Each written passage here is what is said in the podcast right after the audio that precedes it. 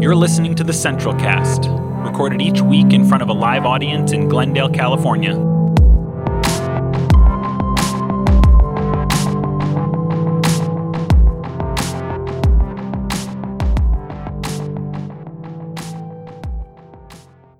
Thank you. I'm a paper and props woman.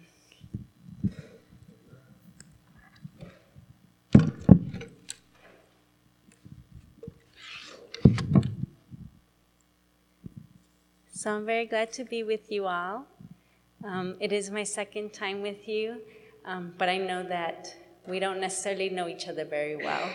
Um, and it's always a risk, you know, to have someone um, come in who's not part of your everyday life and then have something to offer that might connect. So I'm hoping it will. Some of this, I'm sure, might be um, things you've heard before, um, especially since you're doing a series. And, but then I always say that repetition is not bad because that's how things kind of begin to sink in. And then every time we hear something, it's like watching a movie again. You know what I mean? All of a sudden you notice something you hadn't paid attention to before. Um, so even if I, am saying something you might already know, hopefully I'm also saying something uh, that brings a little bit more uh, insight and reflection to your thinking about this topic. Um, just to get a little bit more comfortable myself.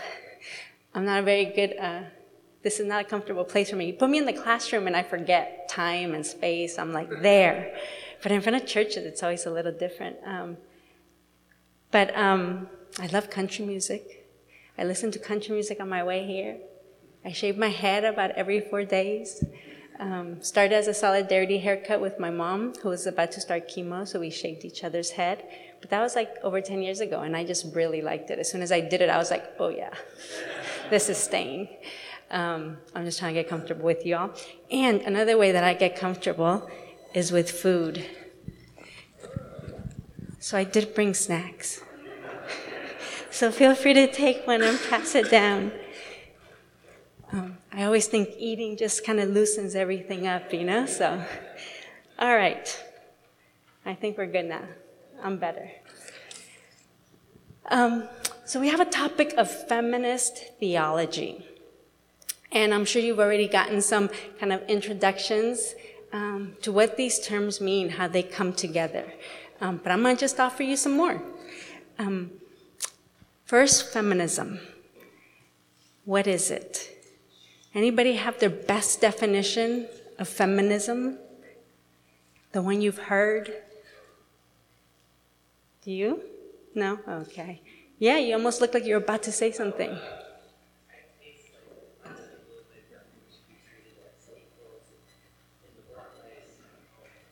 So, movement that affirms that women should be treated as equal. Society, work, and the home. Yeah, that's a pretty good one. Um, pretty straightforward. Rosemary Radford Ruether, feminist theologian, is um, gives one definition that people like a lot because it's, you know, pretty straightforward that way. But the affirmation of the full humanity of women. And you would think that doesn't need to be said out loud, right? Um, but part of the reason why it has to be said is that we know that we have these embedded patterns in our society that really put women as not equals, you know, in many ways. I mean, you mentioned the workforce and the home. Um, so, yeah. So, one definition the affirmation of the full humanity of women. Tell me your name? Randy. Randy also said a movement, right? You said the movement too. Well, that's Bell Hook's definition. Bell Hooks talks about feminism as a political movement, the struggle to end sexist oppression. So in this definition of feminism, you get more of like the, the call to action, right? Like it's a movement to end something that's oppressive. Um, sexist oppression. So, in her definition, she says that feminism does two things. It directs our attention to systems of domination. So, you have to pay attention to the systems that are put in place, right? And the interrelatedness of these systems of domina- domination based on sex, race, class, sexuality, gender. We can just keep um, keep adding to the list. So it directs our attention to these systems, their interrelatedness, and then it calls us to examine our role, right, in the maintenance and perpetuation of these systems.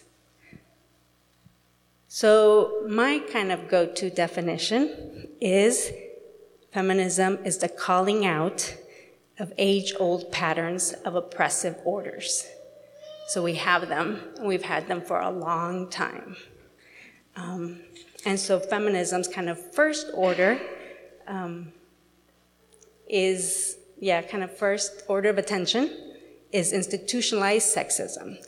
But very early on, you know, in the feminist movement, women quickly saw and pointed out the interrelatedness of the many systems, right, of oppression. So it's not just about institutionalized sexism, but also institutionalized racism, institutionalized heterosexism.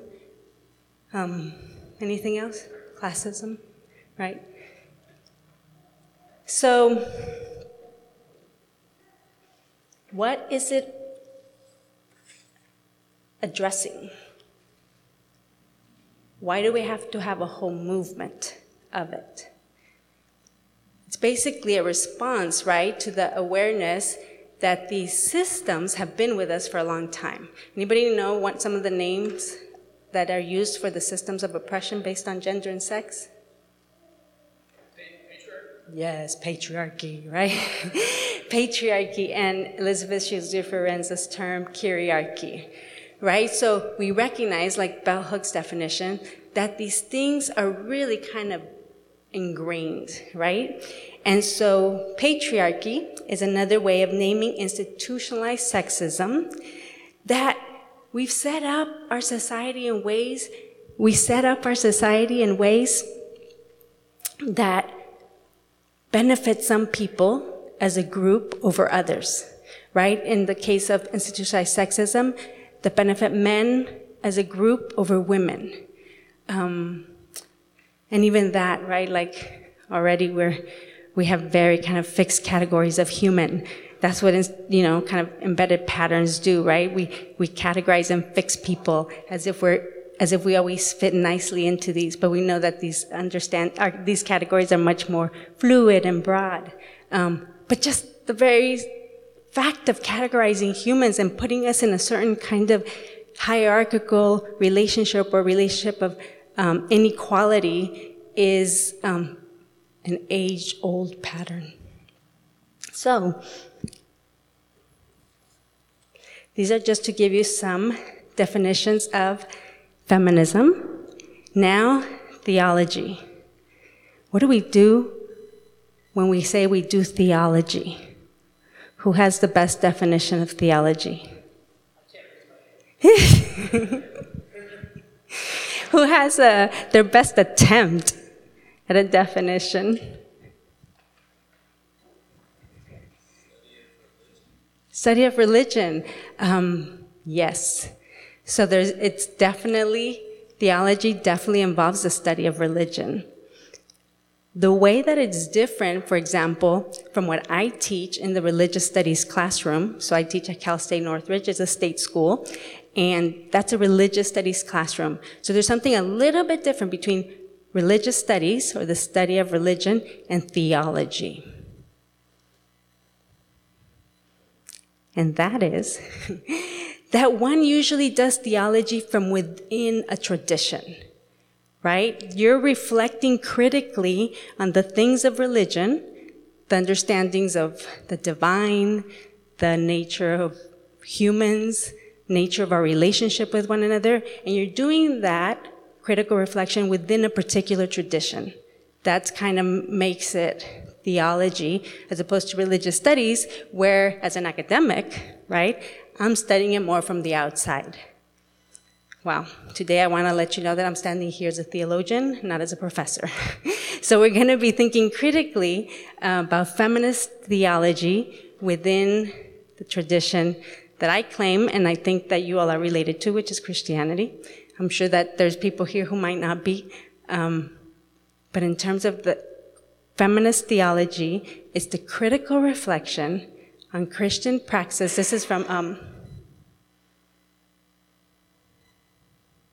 Gutierrez. First name. Gustavo Gutierrez, thank you. Critical reflection on Christian praxis in light of the Word of God, right? So, in light of the sacred texts that we have within this tradition, Christianity. But we're doing it with the concerns of institutionalized, of the reality of institutionalized sexism, with the concerns of the full humanity of women and other persons. Because remember, we, feminist theology recognizes the interrelatedness of all of these oppressions.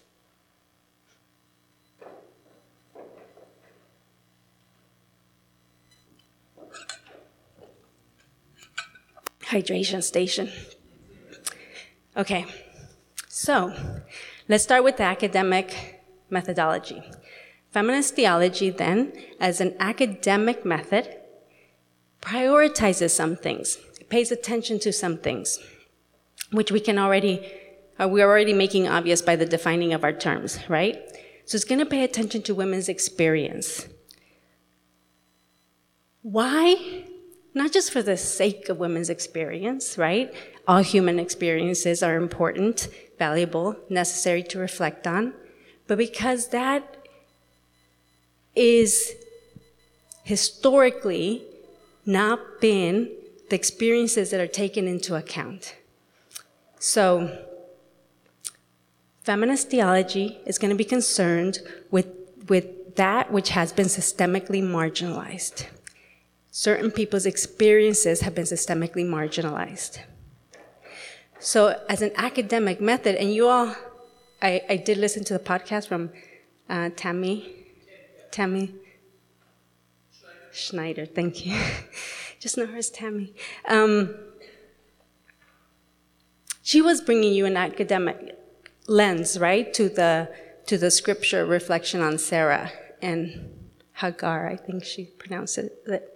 Um, so it's to ask questions about whose experiences are taking into account and from what perspective. One of the things she pointed out, right, is that it matters where you stand, from what angle you're looking at something. Right? She says if you're looking at Sarah from one tradition, you're going to see one thing. If you're looking at Sarah from a different tra- religious tradition, you're going to understand something else about her. So feminist theology as an academic method pays attention to these things. It's going to ask what have been the sources of authority that have been the ones who have gotten to shape a tradition? Right? Which things have been considered part of the canon or the official, you know, kind of text of a tradition, and which ones have been left out and why. Right? So it tries to uncover, um, it tries to recover, sorry, not uncover, re- and uncover actually both, uncover and recover lost or, or marginalized resources. Because a feminist approach to, re- to theology and religion is going to know that there's no one way of doing it, right? That where we stand makes a difference to where we end up. Where we stand makes a difference to what we see. And so we got to see from different perspectives, from different people's experiences, from different sources of authority that have been neglected.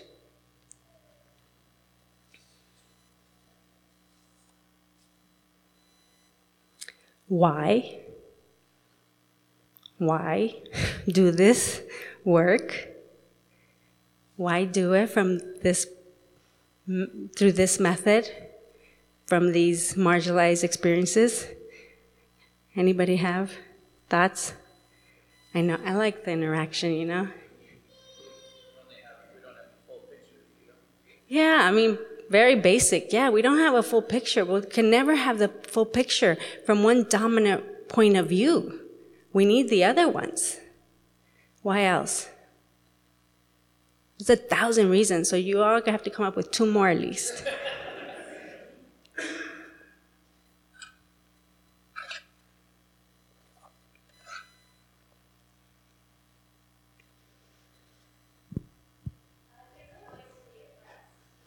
Yeah, to give voice to voices that have not been um, listened to, attended to. Yeah. Most often, right, those who the systems and the institutions oppress, their voices are not valued. So they've been systemically ignored. So yeah, to kind of bring voice, to listen to the voices that haven't been heard before. And say, oh yes, I just want to keep asking why. So then, yes.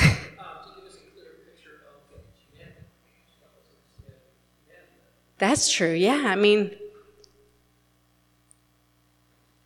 if Aaron was the only picture of humanity we had, it would be a very, you know, particular picture of humanity.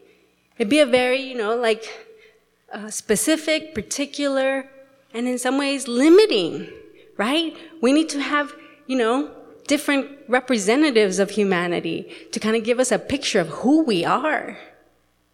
Yeah, I like that. I had never thought about it that way, but I like it. I can work with that. um,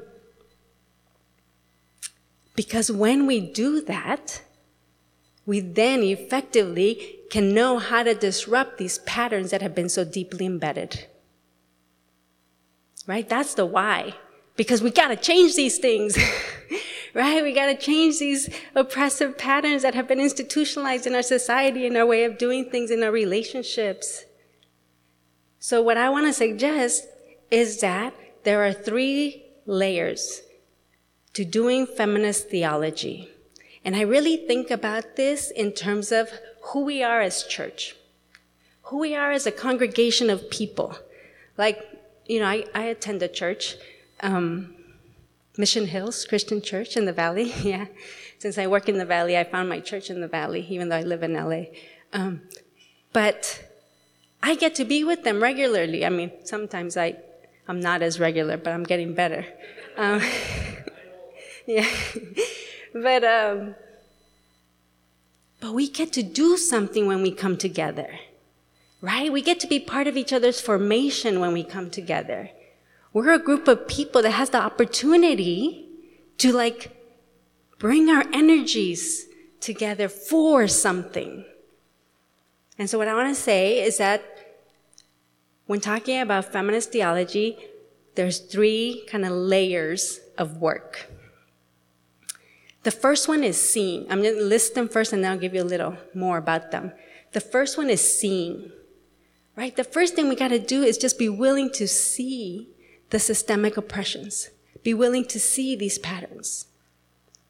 The second layer is then acknowledging our own collective complicity in these patterns, in these institutionalized forms. And then the third layer is the deeper critical reflection to get underneath of what made these patterns possible in the first place. What set these things in place? So let's talk about seeing a little bit. I was recently reading the 1980 republication of Women, Church, and State the original expose of male collaboration against the female sex. You can imagine this is like the first wave of feminism. This is Matilda Joslyn Gage, right? Just calling it out. And in this book, she did extensive research. I mean, when you read it, it's kind of, it's really sobering. You know what I mean?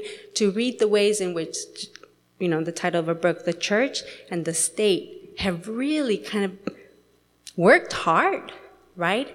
At keeping women in a particular place in society. Had worked really hard over history through different laws, through different social conventions. Um, yeah. At really creating, right, a second class of citizenship based on gender.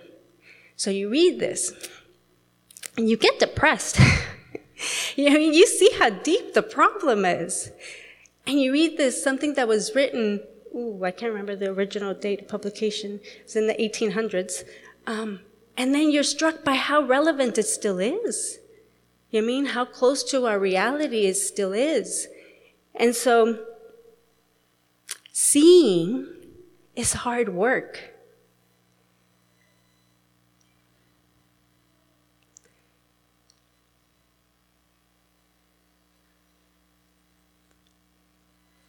Seeing actually requires courage. Because we'd rather not see, especially when we're the ones who the system is directed at, right? Or if we're the ones who the system privileges, it takes courage to see. Because when you, once you see, and Mary Daly says this, once you see, everything changes. The old securities are gone. The old forms no longer comfort. And you kind of have to face this like unknowing, this like existential crisis of like, oh my gosh, now what? So,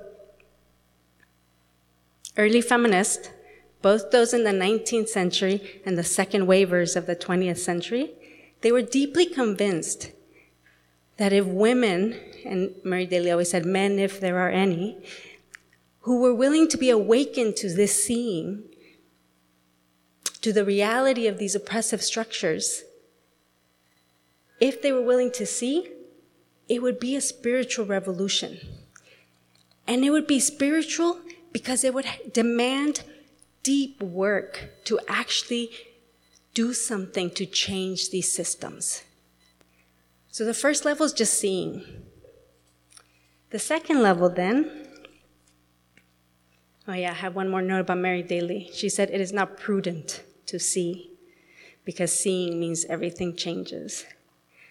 Um, but this kind of change is exactly, this kind of destabilizing seeing is exactly what's needed if we're going to create new patterns. We got to destabilize the ones that are here.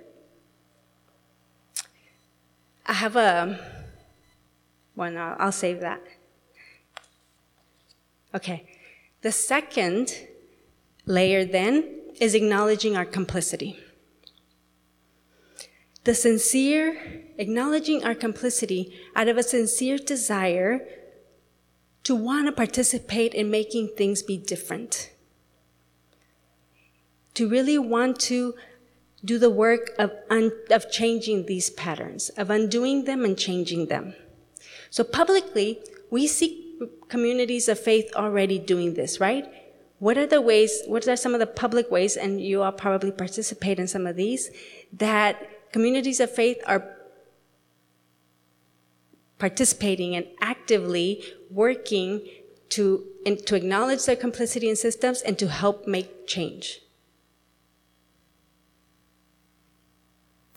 What's some of the activism you all have seen communities of faith involved in? Yeah, I mean, just the marches, the rallies, the showing up. I was looking at pictures uh, um, on Facebook yesterday of some of my friends who are getting arrested in their, you know, clergy garb. Sometimes I think that's the only good reason to have clergy garb. you know, you know, to have that public witness of doing something out of a position of faith, of protesting injustices, and they were um, being arrested protesting. Um, you know, some pipeline that was going through basically an economically poor neighborhood. And so where did they put, you know, where did they run the oil through the more vulnerable communities? You know, this is part of our systemic racism. Um, but yeah, and we see churches, communities of faith saying like, yes, we see these systemic problems and we're going to show up to do something about it. But then,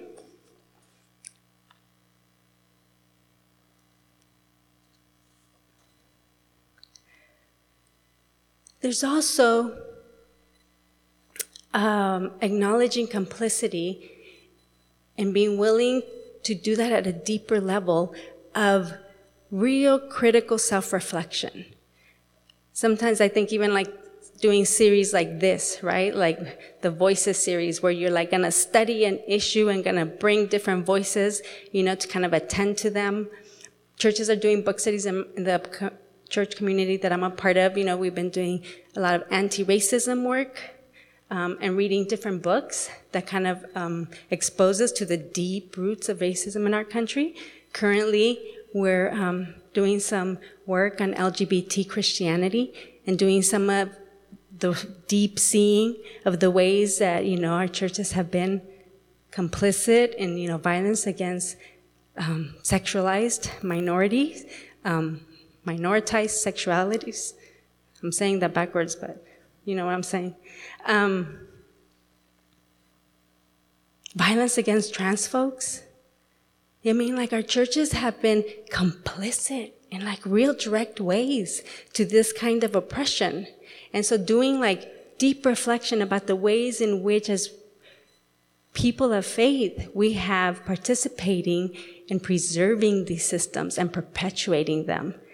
That I think is the, the next layer of work, the third layer of work that makes it possible to then really make a turn, to really get at the substructures of what make these oppressions, um,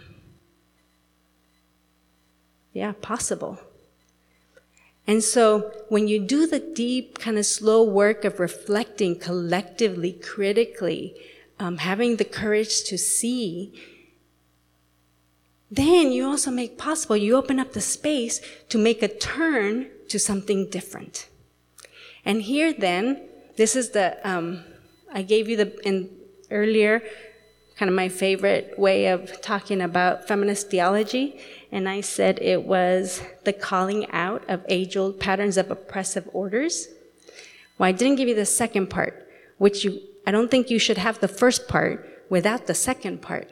Because it's one thing, right, to call out the systems that are oppressing different parts of our, hum, our human family.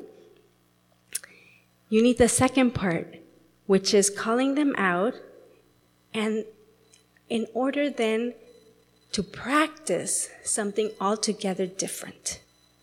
And in order to practice something altogether different, we have to make certain turns.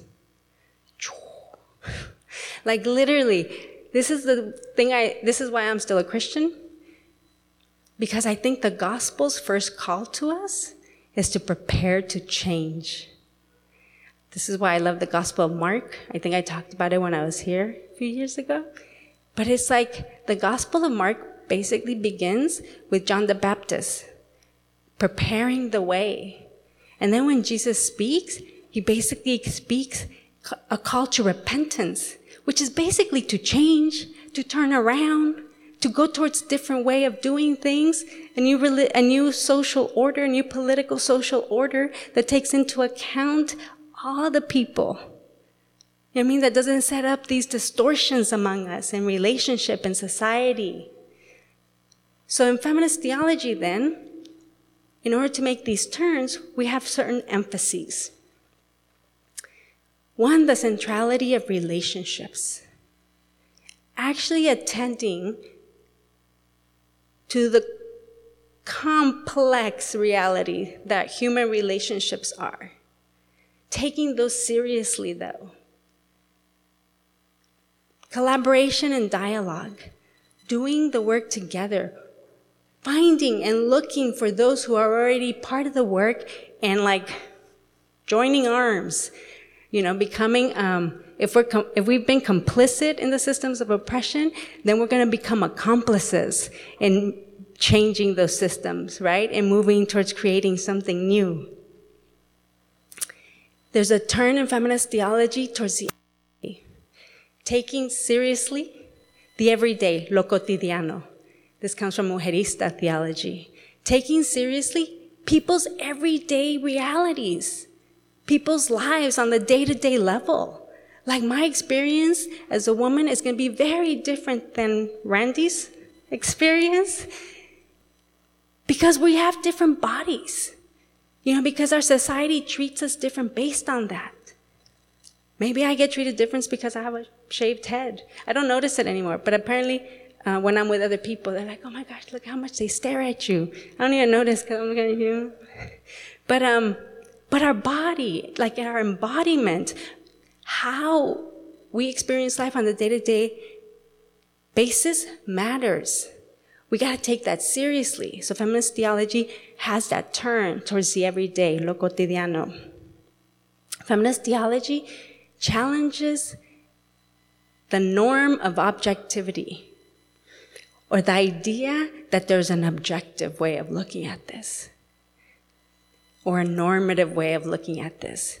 Because if we have, if we acknowledge that there's oppressive patterns, right? Like patterns in place that have conditioned us to a certain way of thinking, a certain way of seeing, a certain way of relating, then we know that these come from a particular place, from a particular perspective. And so when we bring other perspectives, other voices, and we get that fuller picture, right, both of society and humanity, then we see that there's more ways possible. So we reject the idea that there's ever one way or ever one norm or ever one objective perspective. I'm always going to be suspicious if someone says, well, if you look at this objectively, does that mean looking at it the way you look at it? You know, so you just gotta, you know, you gotta wonder about that. Um, yeah, like I can say, say if, if that was a clear window, I can say, seriously, if I look out that window, do you not see that tree? But if Aaron is standing right in front of the window and he looks out the window, he's looking at the flowers instead. It matters where we stand. And so we might even say, objectively speaking, there's a tree there. But it matters where we stand and who we are and our angle. So, anyways, be suspicious of objectivity. Um, so then a turn to the body, attending to the, re- the reality of the fact that we're human. You know I mean? Like in this physical form, and that comes with all kinds of things.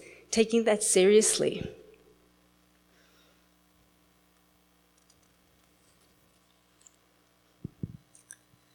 And what happens when we attend to these things is that we actually open up space to think differently about how we do things together. So in church, you might think differently from one visit to the next, how you might do communion. I heard you all have changed the way you did communion from a few years back. But that's because we impact each other. Because when we take in new information or we, we experiment, and I don't know, how did you all do communion before?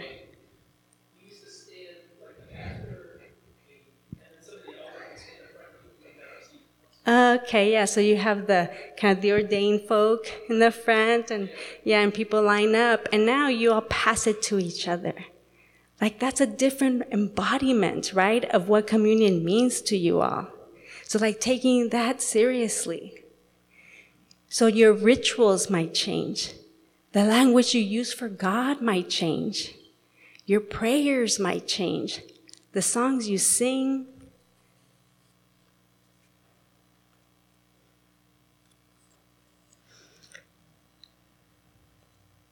All of this, this call, right, to the good news, to embodying the kind of divine reality that takes into account all of our different experiences, especially the ones that have been systemically marginalized, is deep, slow work.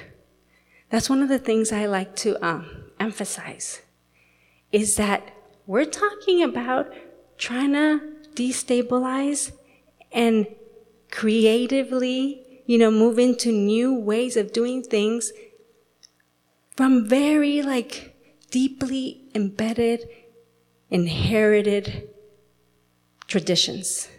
Like we have inherited these traditions that come with some very deep roots. And some of those roots are the ones that have, that give it life. You know, they keep it growing. And some of those roots are the weeds that have gotten in there. You know what I mean? That have kind of distorted our ways.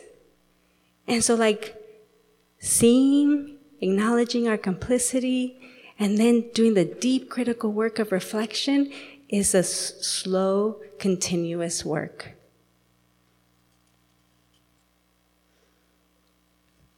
I have a lot of notes. I lost my place.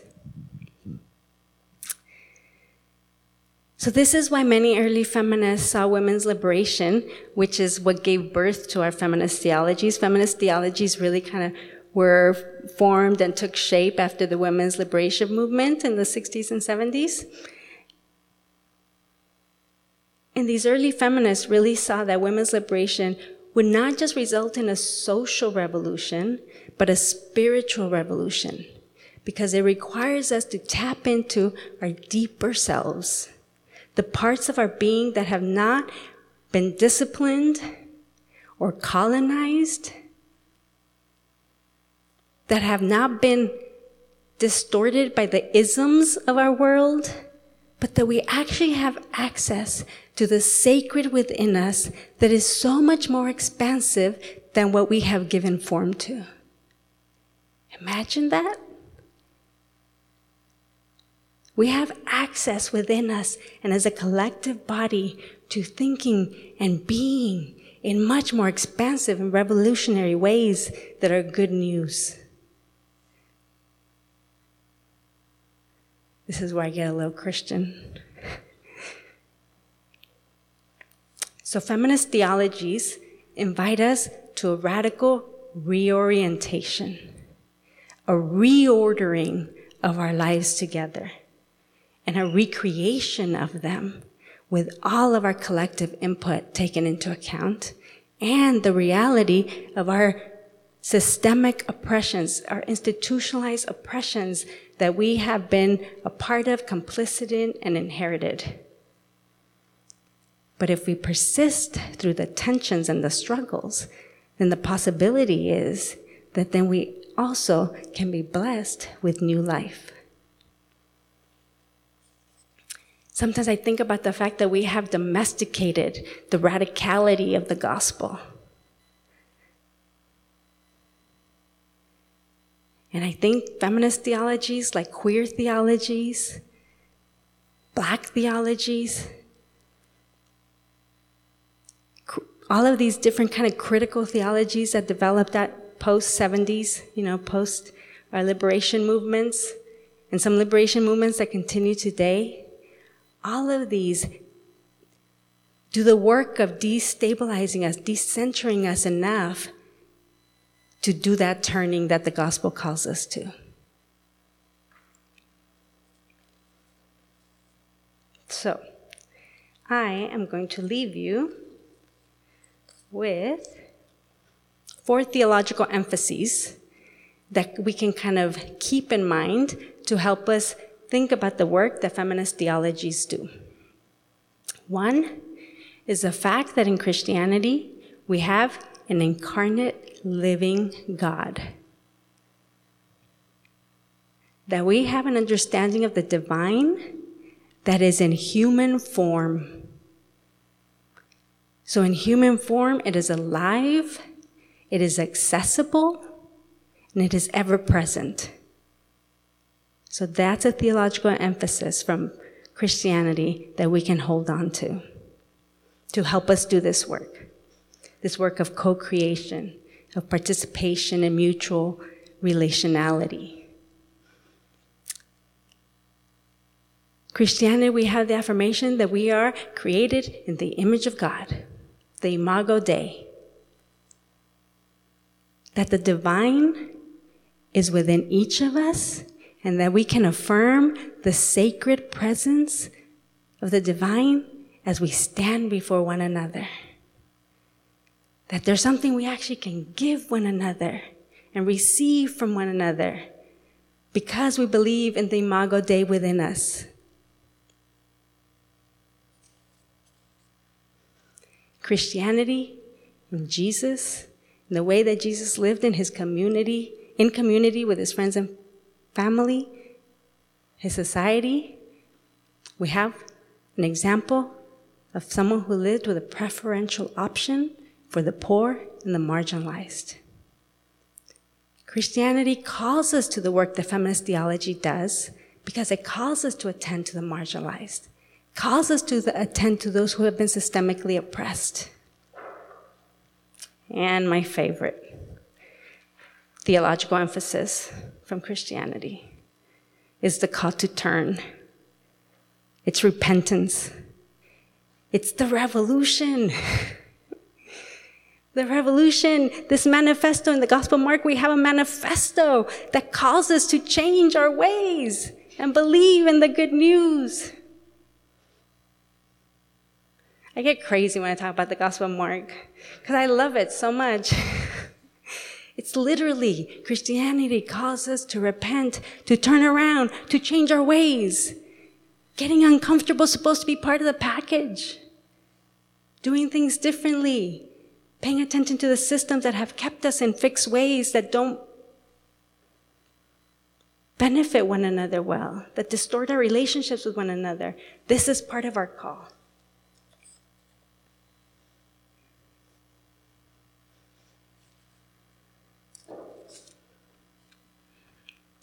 And so, my favorite part, my favorite part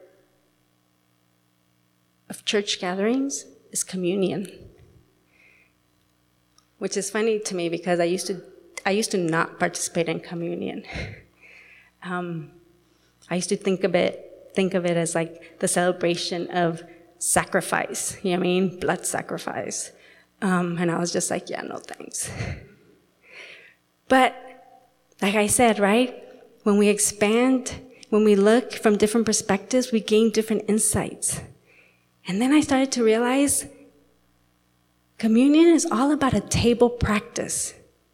Communion is a politics of how to be in relationship with one another. Communion is an economic practice of sharing resources, sharing food, sharing a table with a weird group of people. it's supposed to be that way. If communion is not radical, then it's not communion. It's not the good news that we saw embodied, you know I mean, in the New Testament. And so to lead us in communion, I'm going to share a reflection that um, I think you all, some of you all might be familiar with. We did this um, when I was here last time, and I heard you all did this um, on Mother's Day. But it's basically leading a ref- communion reflection with a shortened version of a poem by Reverend Dr. Alla Renee Bozarth. And it's a word of reflection that reminds us that before Jesus was his mother, and Elizabeth, and John the Baptist, and Zechariah, and the innkeeper, and the barn owner, the animals, and a whole host of companions. We often forget that there was a whole community of people always involved in the incarnation of Christ. We make the mistake, those of us who call ourselves Christian, of exalting Jesus as if he lived and loved and ministered and died in isolation. But he didn't. But perhaps it can be comforting or somewhat somehow easier to think that we have this hero or this shero who we can turn to who will make everything better, who will swoop in and save us, or who already has. But when we do this, we distort the truth that it takes a whole community of people to embody a new divine reality. And when we exalt Jesus as if he was a solo savior, we do so at the expense of many.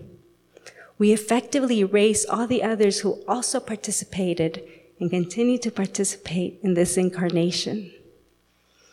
And in turn, we stunt our own imagination of how we too can play a role in giving flesh and blood to a new divine way of living and relating. We need a community of people with whom to practice and embody such a way of life. And so at communion, everyone is welcome. Everyone may share the bread, and everyone may share the wine. And so we'll begin with the reflection that before Jesus was his mother. Before supper in the upper room, breakfast in the barn. Before the Passover feast, a feeding trough. Before his cry, her cry before his sweat of blood, her bleeding and tears, before his offering, hers, before the breaking of bread and death, the extending of her body in birth, before the offering of the cup, the offering of her breast, before his blood, her blood, And by her body and blood and his body and blood came his whole human being. The wise ones knelt to hear the woman's word in wonder, holding up her sacred child, her God in the form of a babe. She said, Receive and let your hearts be healed, and your lives be filled with love. For this is my body, this is my blood. So we're all invited to take and pass it on. And whether you eat or don't eat, drink or don't drink, you are welcome to come out to new life at this table.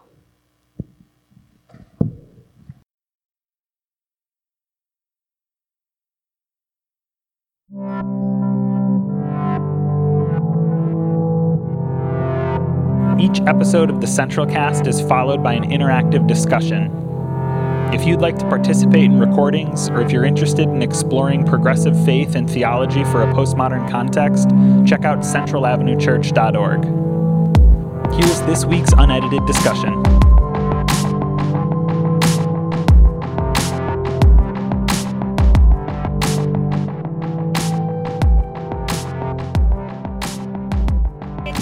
Questions now. I hope you have some. You know how many of my little note papers I skipped because I lose my place? And so there's so much more here. Well, I have, have a question. To get us started, I guess. Um, could you, oh, could you please speak maybe to why misogyny and patriarchy is so just stubborn and rooted in church culture?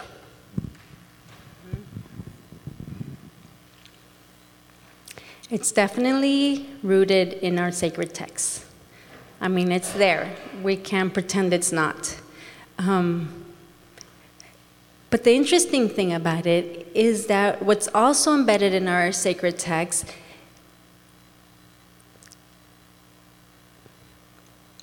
is so much more, right, than what can possibly get translated to any given language right? If we think about, like, I mean, we have the Hebrew Bible and then we have the New Testament written in different languages. And scholars, I mean, you see how many different versions of the Bible there are, right? Because they're basically different translations. And we have, you know, especially in, in the Hebrew Bible and in Hebrew, we have words, right, that have so many multiple meanings, but they get translated to a single meaning in English. And so we do just have certain patterns that dominate. Um, but there's a lot more there, though, that we can uh, mine for. Uh, we have our, our, you know, metaphors for God are more than just male in the scriptures. Um, our metaphors for, you know, the commonwealth of God, the reign of God, the kingdom of God. Like we we have certain patterns, you know what I mean, that kind of take root and that become the way we think about it. So we think about king and kingdoms, um, and we think about, you know, especially in the context of the Roman Empire, Jesus was, you know, using the language of kingdom in a particular way to contrast, right, the social order that was in place. But if we think about that expansively, we can like open up our frameworks. Like, how? Are, what are other ways, right? What, what are other metaphors that are already there, that are still there, that we just don't allow or we don't give voice to, right? That we don't refer to as often. And so I think it's in our sacred text. Um, but I think there's also more there. There's always more there. There's a surplus that we don't access. Um, but then, you know, besides it just being in our sacred text, it's in our social order. I mean, there are big theories, like scholarly theories on like the roots of our patriarchal kind of ways of, of being socially um, in the world. Um, you know, some of them have to do with uh, the turn to from uh, nomadic culture to a um, agrarian culture where you had to have people doing certain jobs that kind of embed certain roles based on gender and things like that. Um, so you know, there's there's other bigger theories, but they're not as compelling to me. I want us to have access, you know, to point our direction to the access of, a, of our own tradition, you know. So, what's already there in the sacred text that we have not attended to?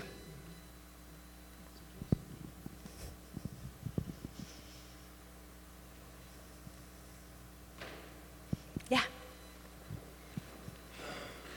Okay. Yeah, yeah. You could do it too. It doesn't really matter.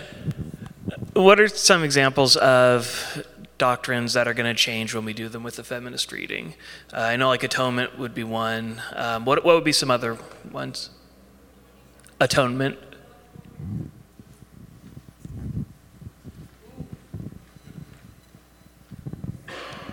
The doctrine of the church, ecclesiology.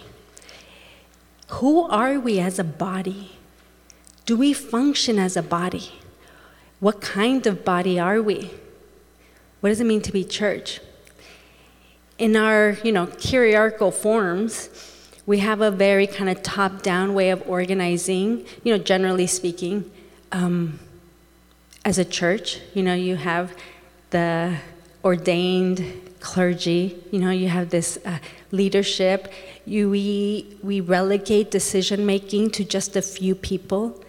When you start thinking from a, you know, feminist point of view, uh, yeah, intercultural point of view, why do we elevate some roles over others? Does that make sense? Right? So like you might start thinking about how can we organize differently in ways that we get to have a lot more input into our decision making, into how we structure um, organizationally, how we do our rituals, how we spend our money. I think all of these things, I mean, I think everything gets disrupted. you know, when you start looking at it from feminist, intercultural, queer ways. Um, but I think the nature of church, the doctrine of the church, who we are, is a big one. Um, language and metaphor for God. I mean, how we, yeah. Mm, I'll give you an example. So I'm from LA, born and raised. It's a weird example, but I'm from LA, born and raised, and I lived in Boston for 11 years. When I went to Boston, it was such a culture shock. Um, and in the context I was at at Boston University, it was very white. I think when I got there as a master's student, there was one other Latino, um, Mexican American, in the whole School of Theology. Boston University School of Theology. So I was just like in major like withdrawal, right? Of just like things Latino, you know, things Mexican. Um, and so I started watching George Lopez. You know the show, George Lopez, remember that show? And because I was just like, you know, I don't know, it was just like there was a familiarity. Like I thought it was hilarious. Like I loved it. You know, they do a little Spanglish there. Um, you know, and some of the cultural jokes and stuff. And then it was funny because uh, some friends from LA were visiting, and then I had George Lopez on. They're like, "You watch George Lopez?" And I was just like, "Yeah, why?" And they're like, "They're like, it's so sexist."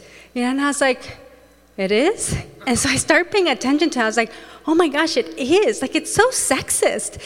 But the thing is, I was hungry, right? I was hungry for just like connection to like my identity, you know, my culture and stuff. And so think about in terms of our language and prayers and symbols for the divine, for God. Who are we leaving hungry? Who doesn't get to see themselves reflected? So I think that also would be something that gets impacted.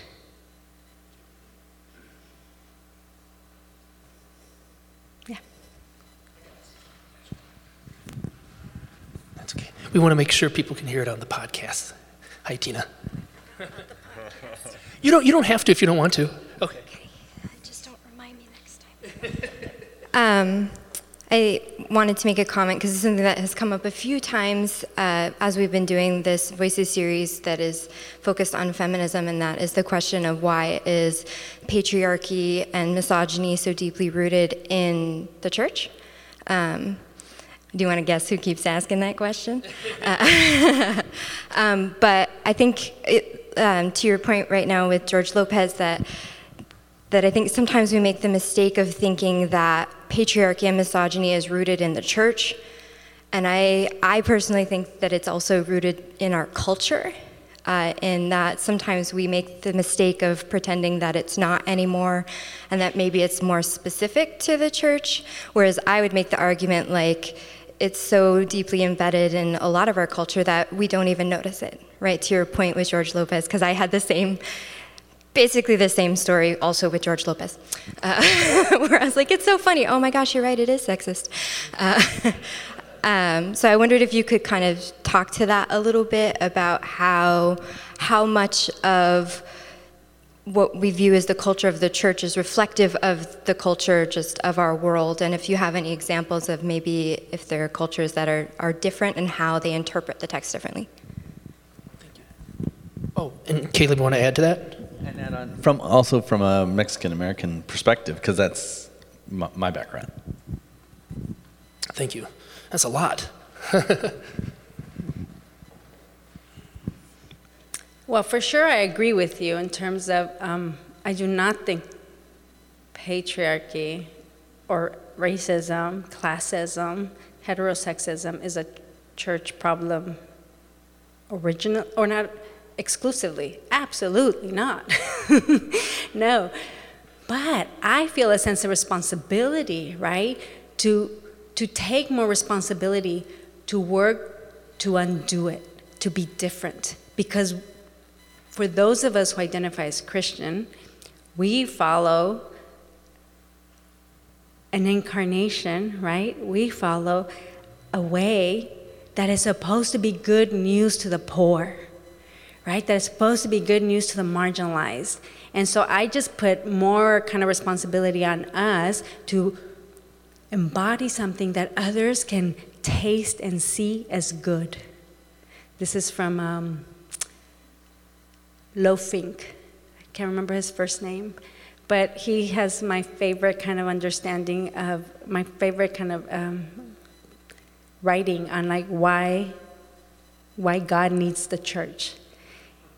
And the reason is that we're supposed to be embodying something that the world can taste and see as good. And so, no, it's not just a, pay, you know, a church problem, but I think we can do better. um, I don't know that I can answer or like, I mean, about like the other part of the question was cultures that aren't patriarchal. And you know, there is scholarship on that. It's very contested. It's contested. I'm not saying that it's not real or possible. Well, but here's a point to make though. So, you know, there are writers who, who um, and scholars, especially feminists, historians, who, who write about smaller cultures I mean, not smaller, but you know what I mean, like in like historical small communities, right, that have embodied more um, peace-oriented, right, um, culture, way of being socially, um, even kind of matriarchal in a non-hierarchical way and stuff, and they exist, and it's just not the scholarship I have in the top of my head. And I think what's important about that whether the, his, whether the kind of historical evidence is contested or not, I think we need to explore those more um, because we need things to expand our imagination. Like, our imagination is stunted. It really is, right? Because that's what norms do. Norms fix us, you know what I mean, in a certain pattern of thinking. And so we need to seek out those creative, those smaller, those disruptive, those more radical ways of being um, in order to kind of expand our own, expand our own forms. Um, for me, this is why I love, love, love the radical feminist, and especially the the lesbian feminist uh, of the second wave, because there was this whole like, you know, like group number of of women, radical lesbian feminists, who went and like left society. Like they're like, bye, you know, gotta go, gonna go do my own thing. And like they have women land, they bought land and they have, they, you know, they live in like communal kind of ways and they live off the grid. They still exist in New Mexico and in Texas and Arizona um, in the desert. I love it.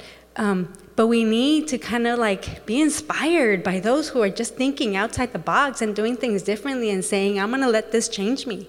I mean, I think these, these systems are so oppressive. Like, I don't wanna, I don't wanna be bound by them. And they go and do something different. And I love them for that. They inspire me to think about like, what can we do different? What should we be doing different? Yeah, they've been good news to me. So there's one example. I don't know, from Mexican American point of view, the only thing I can say is that I, have, I was raised Catholic, and I always went to Spanish speaking Catholic church. Um, and so I never had an understanding of God or Jesus as like a savior. You know what I mean? It was much more like you're a church in community. You know what I mean? And God is ever present. Like, yeah, God is ever present. Like, God is like the air you breathe. Like, there's no reality outside of like the divine everywhere. Um, so, as I decided to kind of stay Christian identified, um, but decided to do that within Protestantism, I think part of what I bring is just that community orientation, um, just much more familia way of thinking about church. Um, yeah, and like always room at the table. I mean, like there's this expression in Spanish in my family, and I'm sure it's in lots of families, like there's always room for more and more. You just gotta add more water to the pot of beans. Échale más agua a los frijoles. Um, because there's always room for more. You know what I mean? Like we always have space for one another. We can always make space for one another. And like I think just in terms of my cultural influence on my Christianity, there's always room for everybody.